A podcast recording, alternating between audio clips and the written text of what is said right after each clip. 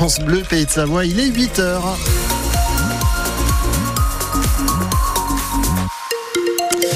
8h, vous êtes dans le 7-9, les infos. Margot Longeroche. Mais d'abord, on va sur la route avec Arthur.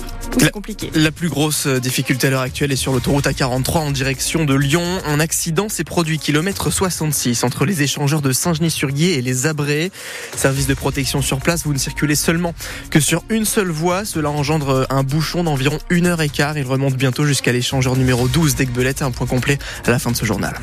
Et euh, côté météo, aujourd'hui, une journée qui sera euh, pas ensoleillée du tout. Des nuages, quelques précipitations, voire même de la neige à 1500 mètres. Côté température, jusqu'à 16 degrés pour les maxi en pleine.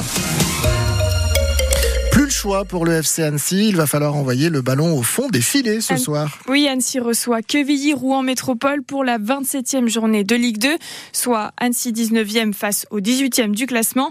En 2024, les Reds n'ont pas encore réussi à marquer ni gagner un match sur leur pelouse, mais s'ils perdent ce soir, les Hauts-Savoyards pourraient presque dire adieu à leurs ambitions de maintien, Richard Vivian. Alors forcément, du côté de l'entraîneur annécien, on vous dira les choses un peu différemment. Dans le dernier tiers, à partir du moment où il y aurait des contre-performances, euh, ça rend la situation difficile encore plus difficile. Laurent Guyot et ses joueurs ont encore 12 matchs pour se sauver, mais ce soir face à QRM, concurrent direct au maintien, la défaite est quasi interdite. En les battant, on a cette possibilité de passer devant. Donc, euh, s'il y a quelqu'un qui souhaite que ce soit un tournant, euh, croyez-moi, de toute manière, c'est le moment. Hein.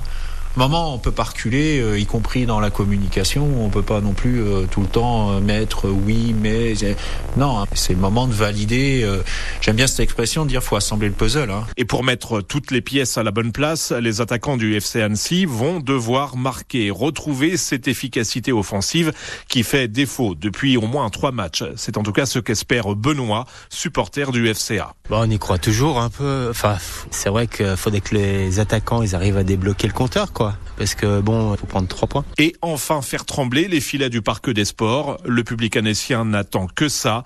En 2024, lors de ces trois matchs à domicile, le FC Annecy n'a toujours pas inscrit le moindre but. La rencontre Annecy-Quevilly-Rouen Métropole, c'est à 19h au Parc des Sports. Et à une semaine du 8 mars, journée pour les droits des femmes, l'entrée est gratuite ce soir pour toutes celles qui viennent supporter le FCA. France Bleu Savoie, 8h02, une femme de 48 ans gravement blessée dans un choc frontal entre deux voitures. Ça s'est passé hier en fin d'après-midi à la Vernasse dans le Chablais sur la RD 902. Deux voitures se sont violemment rentrées dedans. La victime de 48 ans a été conduite en urgence absolue au centre hospitalier Alpes-Léman. Deux autres femmes de 40 ans ont été légèrement blessées. Un homme de 36 ans et ses deux enfants étaient aussi impliqués, mais eux sont indemnes. Aux Ouches, l'hôtel Ibis Style évacué après un départ de feu. Au total, 84 clients et 7 autres employés ont été évacués le temps de l'intervention des pompiers. L'incendie a pris dans une cuisine hier vers 19h. Deux employés de 23 et 36 ans étaient sur les lieux.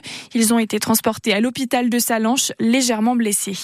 L'enquête se poursuit après la mort par arme à feu d'une femme enceinte en Haute-Savoie la semaine dernière. Une information judiciaire a été ouverte pour assassinat et tentative d'assassinat hier. La femme de 40 ans, enceinte de 7 mois, s'était faite tirer dessus devant son mobilhome Près de Valérie. Une cérémonie euh, très émouvante pour Marie-Thérèse Bonfanti, 38 ans après sa disparition. Hier, sa famille a organisé un hommage au centre funéraire de Chambéry pour la Savoyarde originaire de La Rochette. Elle avait disparu en 1986 en Isère à Pontcharrat et c'est plus de 35 ans après que l'affaire a été résolue. En 2022, lors d'une garde à vue, Yves Chatin a avoué l'avoir étranglé. Il a été incarcéré un an et demi puis libéré à cause de la prescription. La famille de Marie-Thérèse Bonfanti se bat toujours pour obtenir justice, mais hier, c'est d'abord pour se souvenir qu'elle s'est rassemblée, Véronique Pueyo. Au centre de la salle, un cercueil de bois clair recouvert de fleurs. Sur l'écran géant s'affiche le visage de Marie-Thérèse, qui aimait qu'on l'appelle Marie. Dans la salle, plus de 300 personnes, sans compter celles qui se sont connectées à distance pour suivre la cérémonie. L'émotion est palpable quand Françoise, la sœur aînée, prend la parole pour dire tout l'amour qu'elle portera toujours à sa chère disparue. Mon soleil, ma complice, dit-elle en se retournant vers le visage souriant de sa cadette. Eugène, le petit frère, se souvient d'une Marie-Thérèse aimant rire, cuisiner, et danser.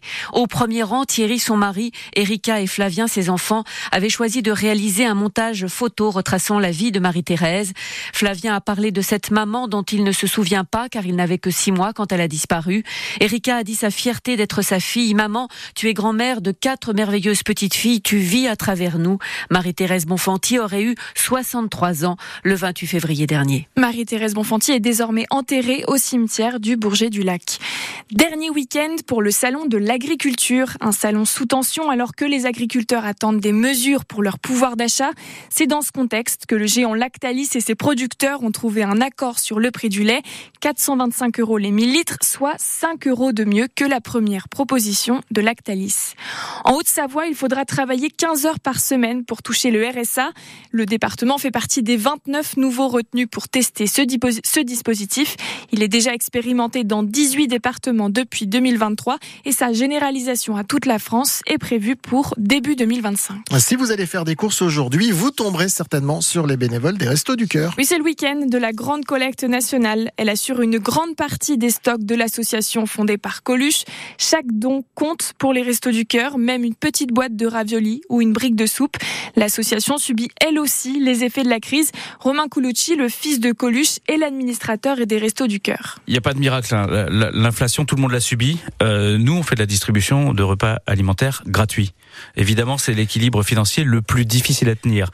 Et quand euh, les prix augmentent de 15-20% euh, sur les denrées alimentaires, nous, on achète un tiers de ce qu'on distribue gratuitement. Donc, euh, bah justement, là, la collecte nationale, c'est un moyen pour nous de récupérer des choses gratuitement. Donc ça, c'est très important. Et c'est vrai qu'il y a un autre moyen d'agir pour aider les Restos du Cœur. il se trouve sur le site www.restoducœur.org et ça s'appelle Faire un don. Verrez, c'est très bien expliqué. Vous appuyez sur ce petit bouton, vous serez guidé jusqu'au don. C'est formidable.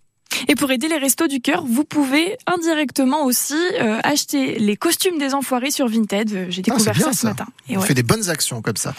En hockey, les pionniers de Chamonix privés de play-off et ils ont été largement battus par Angers 5 buts à 1. Pour la dernière journée de la saison régulière de Ligue Magnus, il leur reste la poule de maintien pour espérer rester. Et puis ce soir, les rugbymen du Soc Chambéry affrontent Nice, les premiers au classement. Match à 18h chez, chez leurs adversaires pour cette 21e journée de nationale.